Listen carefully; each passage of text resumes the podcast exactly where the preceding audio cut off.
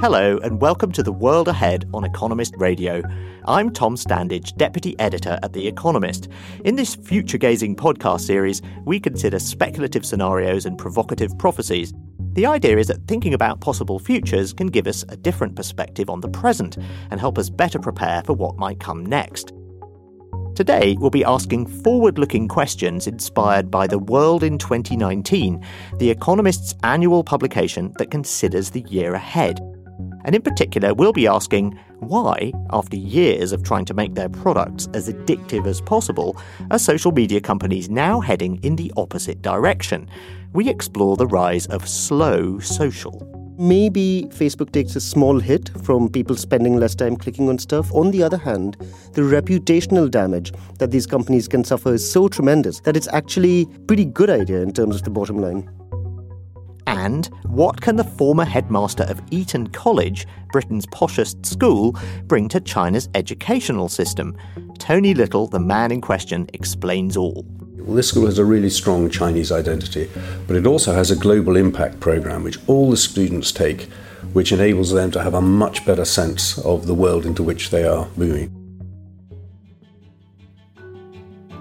But first, a roundup of the key dates to watch out for in the rest of this year and what they tell us about the direction of global trends. Joining me in the studio to look forward is Daniel Franklin, The Economist's executive and diplomatic editor, who's also the editor of the World in 2019 annual, and Robert Guest, our foreign editor.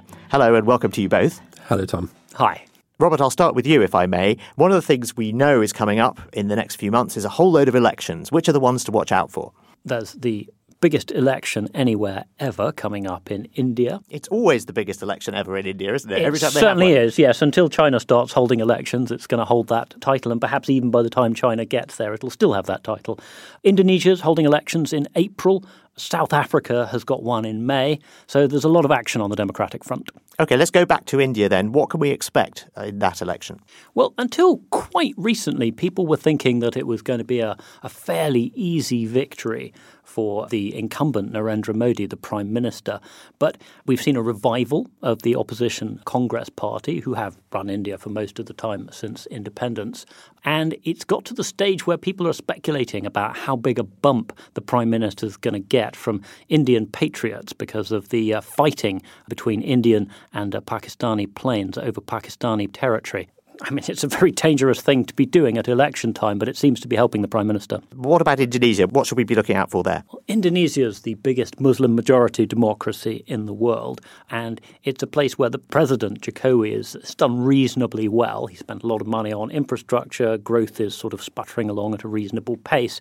We've seen in the past identity politics has been used to try to bring him down. He has been accused of being a closet Christian, which is, of course, impossible to refute because it refers to what's going on inside his head. And I expect that those kind of tactics will be tried again. But he's brought in a very solid, some would say quite extreme Muslim as his running mate. So he's he's definitely trying to head off those kind of challenges before the poll. And the polls do show him well ahead of his rival Prabowo Subianto, who's thought to be someone who would be significantly less good at tackling corruption.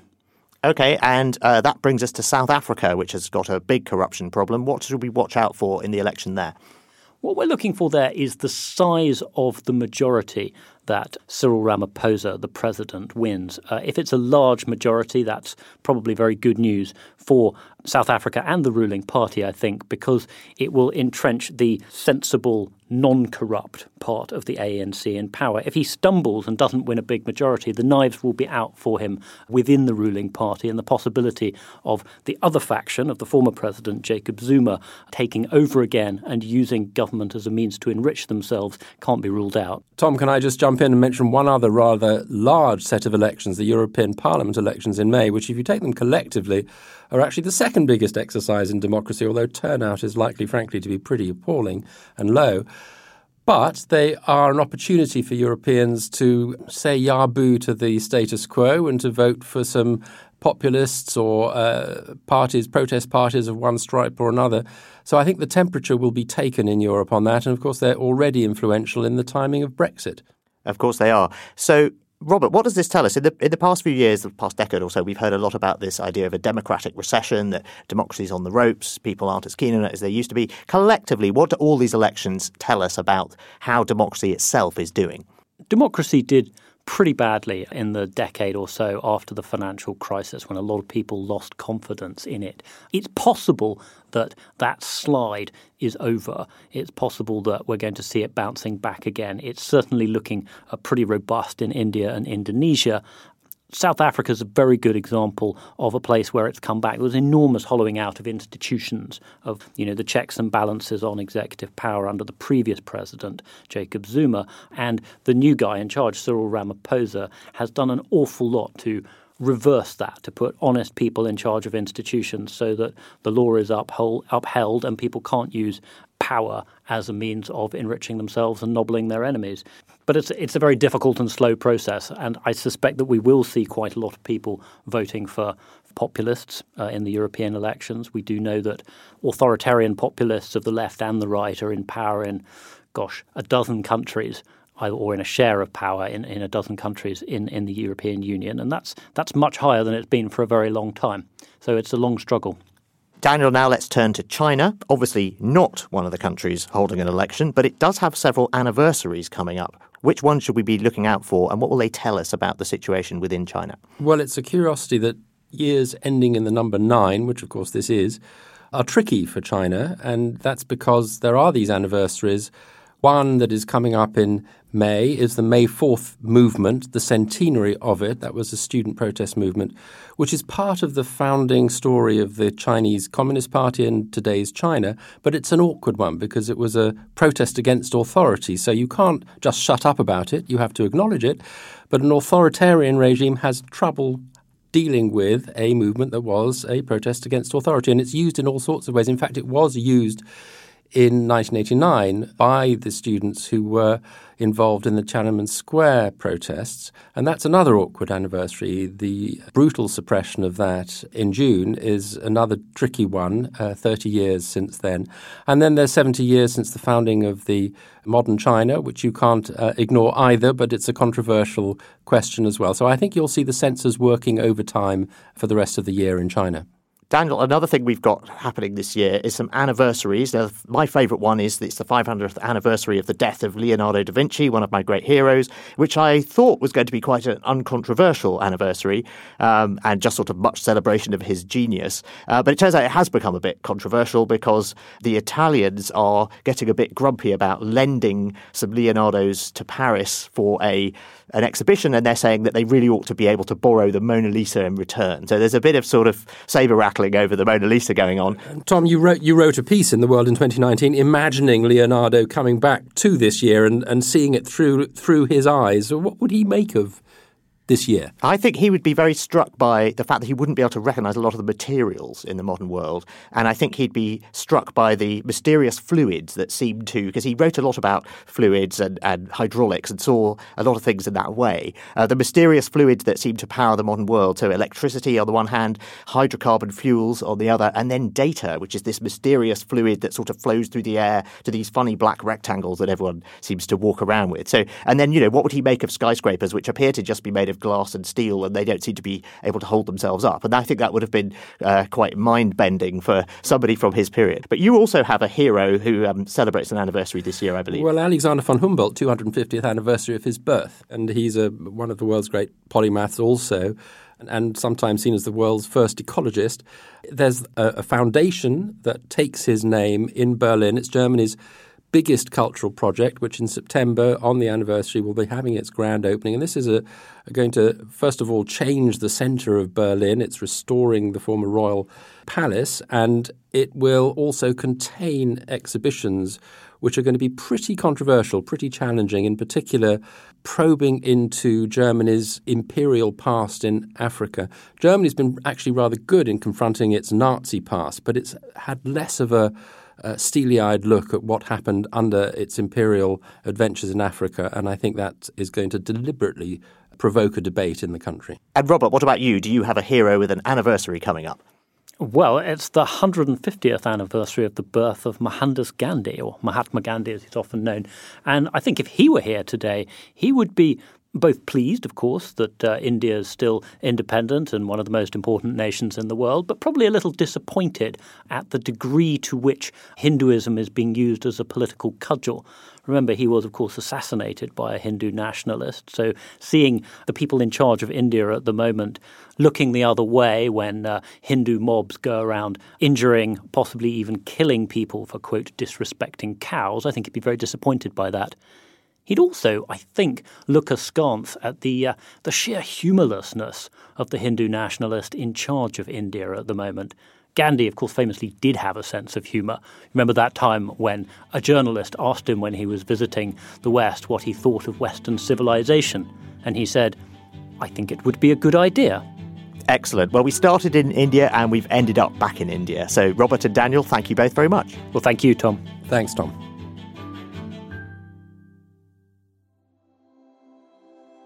Next, the slow food movement was founded in Italy in the 1980s as a reaction against the spread of fast food. Then in the 2000s came slow TV, a reaction against hyperactive music videos and reality shows. It offered viewers slow moving, relaxing programs, often several hours long, in which not much happened or things happened very slowly. So, is it now time, as we approach the 2020s, for slow social, a reaction against the constant buzzing and pinging of smartphones? To discuss this, I'm joined by Leo Mirani, The Economist's news editor, who wrote about this for the World in 2019 annual. So, Leo, what exactly is slow social? It's a term we came up with. I don't think it's actually a thing. And we co- contemplated calling it social, but fortunately we decided against. In short, what it means is just slowing down the speed with which information can travel. So that doesn't mean taking five minutes to send a message on WhatsApp or Messenger or whatever. Rather, when you send me something, instead of being able to send it to five groups, each of which have 100 people in it, what WhatsApp said, or instead of being able to send it to 20 groups, what WhatsApp said is the maximum number of forwards you can do at any one time is five. What that means is it's a very, very small step, and it doesn't stop me from doing anything. But what it means is if I want to send it to 10 or 20 people, I have to run through those steps again. And that's the speed bump. It makes me think, can I be bothered to do this? And as a result, it's slightly harder for misinformation to spread, and anecdotal evidence shows that it's working, and WhatsApp says it's working too. What are some other examples of slow social? So the others are not quite as obvious, but Instagram, for instance, now when you scroll down, at some point it says, That's it, you've got up for the past two days. And that's a way of getting you to think about how much time you're spending there and to stop you from just wasting time there unnecessarily both iOS and Android now tell you how much time you're spending on your phone each week and what exactly you're spending your time on. So, all of these things, you could, if you were being facetious, you could uh, dump them in a bucket called mindfulness. But to be serious, I mean, it's just a way of helping you be aware of what it is you're doing with this amazing device that you have in your hand. Because it's just so easy to get sucked in and, and so forth. So, just making you slow down a bit more generally, sort of slow computing. Now, doesn't this conflict with the platform's desire to make their product as engaging as possible, to keep you locked inside their app and sharing stuff. And doesn't this mean they'll make less money if they take this sort of approach? Well, yes and no. There's two ways to think about it because the different platforms have different ways of keeping you engaged, right? So WhatsApp, for instance, is a messaging app. So you the engagement comes from your friends. If you have lots of friends who send lots of messages, you're engaged anyway. You don't need necessarily to get all of these forwards. And in some countries, the forwards are out of control. It's just constant. Facebook's slightly different because there the engagement is slightly more artificial. It's one of the reasons we had a lot of misinformation. It's one of the reasons you have a lot of sensationalist content on Facebook because publishers, uh, content providers, Facebook itself, they all know that the way to get people to click on stuff is to be sensationalist. But to answer the question more directly about business models, Yes and no again. I mean, maybe Facebook takes a s- small hit from people spending less time clicking on stuff or even just scrolling through the newsfeed. On the other hand, the reputational damage that these companies can suffer is so tremendous, as we've seen over the past few years, that it's actually a pretty good idea in terms of the bottom line. Now, isn't there also a danger that you might have a form of slow social that's actually too slow. And if you go too far in this direction, you might put people off. And uh, there's quite a lot of evidence that people are having doubts about, you know, they're concerned about how much time they're spending on social now. So might you not actually encourage them to sort of walk out of the door even faster than they're walking now. How do you know how slow is enough? I think it's a matter of sort of um, dipping a toe before you dip a foot. So, to go back to the WhatsApp example, initially, when they instituted this, in India, you were allowed to only forward to five people, but everywhere else, you were allowed to forward to, uh, the limit was 20. And then a few months later, they just made the five universal, uh, or rather global. So I think they are also feeling their way through it, making sure they're not hurting themselves too much. And clearly, in WhatsApp's case, they found that the five thing wasn't that harmful for their business. Now, at the beginning of March, Mark Zuckerberg announced that Facebook is going to take what he calls a more privacy friendly approach in the future. It's going to integrate its three main platforms to provide a secure payment system and messaging platform. How does that relate to the idea of slow social, if at all? I think it's a sort of sideways look at the very same thing. In effect, what Mark Zuckerberg is admitting by this massive change is that the newsfeed is basically over. It'll linger for a long time, it'll continue making truckloads of money for a very long time. However, it's fundamentally a business model that is going to have an end. Great, thanks very much. Thanks, Tom. And finally, we travel to China to look at one vision of the future of education. Anne McElvoy, our head of audio, visited the WLSA Fudan Academy in Shanghai and spoke to its president, Tony Little, who's the former headmaster of Eton College. He's trying to develop more globally minded students by mixing Eastern and Western approaches to teaching. We know you in the education world in Britain as a former head of Eton College, perhaps the most famous of the great British private schools. Here you are be fair to say, a less grand setting of a school here in Shanghai. Tell us a bit about why it's different from, say, a private school, which there are some British ones who set up chains in China. I mean, what marks this out as different? Well, I think it's dramatically different in a number of ways. For a start, in China, education is pretty much bifurcated between a pretty good state system and for profit schools. Well, this new project is not for profit. That in itself makes it stand out. The second thing is that it has an aspiration to be entirely needs blind in the future, that is, to have enough wherewithal to be able to pay scholarship money to any deserving student from anywhere around China, and indeed to support them at university wherever they wish to go in the West or indeed at, at home. So that is a second defining element. And the third issue, which really attracted me, nothing to do with me, I have to say, but that the school has been created in completely the reverse way to other international schools in China. And it feels very much like an East West cooperation. What's the philosophy of the school? A great attraction of this school is the curriculum that has been developed, and it's started before I became involved. And this curriculum really does seek to bring together the best from a Chinese and the best from a Western curriculum. It's a school for Chinese students in China. So it's not an international school, and I have to say, many international schools to me come across as rather bland.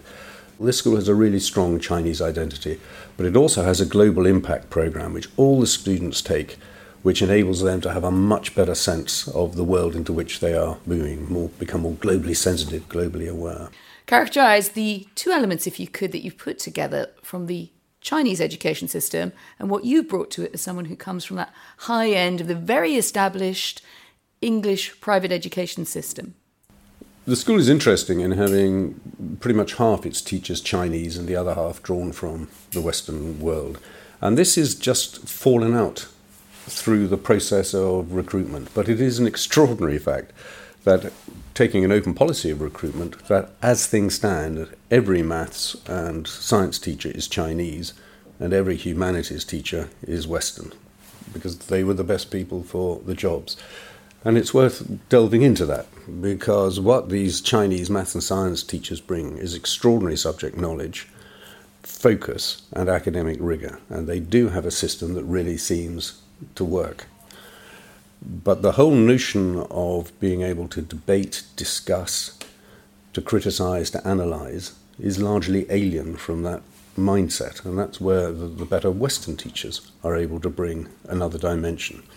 One of the things you notice in this school when you go around and you go into one of the homegrown devised courses, there are five courses that we run in this Global Impact Program. One of them is called Colloquy, and it is very striking to hear 15, 16 year old Chinese students who have no tradition or expectation or requirement to speak up, question, or debate actively getting involved in English in a whole range of subject matter. Stay with me. Okay, now we have four different perspectives about feminism in China. But I'm having a hard time understanding the difference about feminism in China versus feminism in Women South movement in China. Uh, but when I search the laws, there's many laws that regulate that women have to gain their rights. Yes, um, for the women rights, we include the politics, the economics, the culture. Feminism that uh, the foreign country have that, but China don't. Like what? Like race discrimination. I'm not aware of a course like this existing in any other uh, elite Chinese schools. It's, it's very much a homegrown thing, and like anything in this fledgling school, it's a work in progress. There's plenty more that can be done. But what uh, attracts me about it is that this is a really good opportunity for students to analyze and dissect a foreign society, in this case, American society, which they're fascinated in anyway, and to be able to, as it were, like the watchmaker, take all the pieces apart and then put them back together again and see both the flaws and the great strengths inherent in a political system. And in doing so, of course, they're developing the skills they could apply to any society. And have you propelled any of those children that you spoke about to the very top of the American system? Do we have any anyone who's come from a poor place and gone to Harvard, for instance? Oh, Yale, Stanford, in the last couple of years. hopeful of Harvard for the first time this year. A young man called Tesla. We're going to meet Tesla, aren't we? So I named myself after the scientist Nikola Tesla. I would say my areas of interest is mostly math, mathematics. It all began with a test, and then my head teacher came to me and said, "Oh, Tesla, here's a project about going abroad. So would you like to have take a look at it?"